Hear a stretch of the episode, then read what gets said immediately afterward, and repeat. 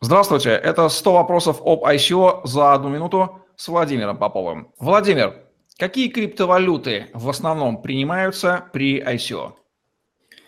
На сегодняшний день это, конечно же, Ethereum, потому что на нем, собственно, создаются смарт-контракты, имитируются токены и так далее. Но, безусловно, второе место занимает э, биткоин, потому что он есть у большого количества пользователей, он стоит довольно дорого, и его надо куда-то вкладывать, э, в том числе майнерам, которые есть по всему миру.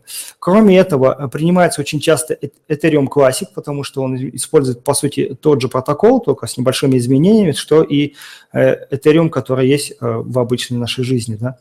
А, помимо этого, на сегодняшний день а, эту нишу занимает биткоин кэш. Почему? Потому что он появился у людей, люди не знают, что с ним делать, его нужно также куда-то а, вкладывать. Кроме этого, очень часто я вижу, что пробуют э, подключать и другие валюты, там Dash, например, и так далее.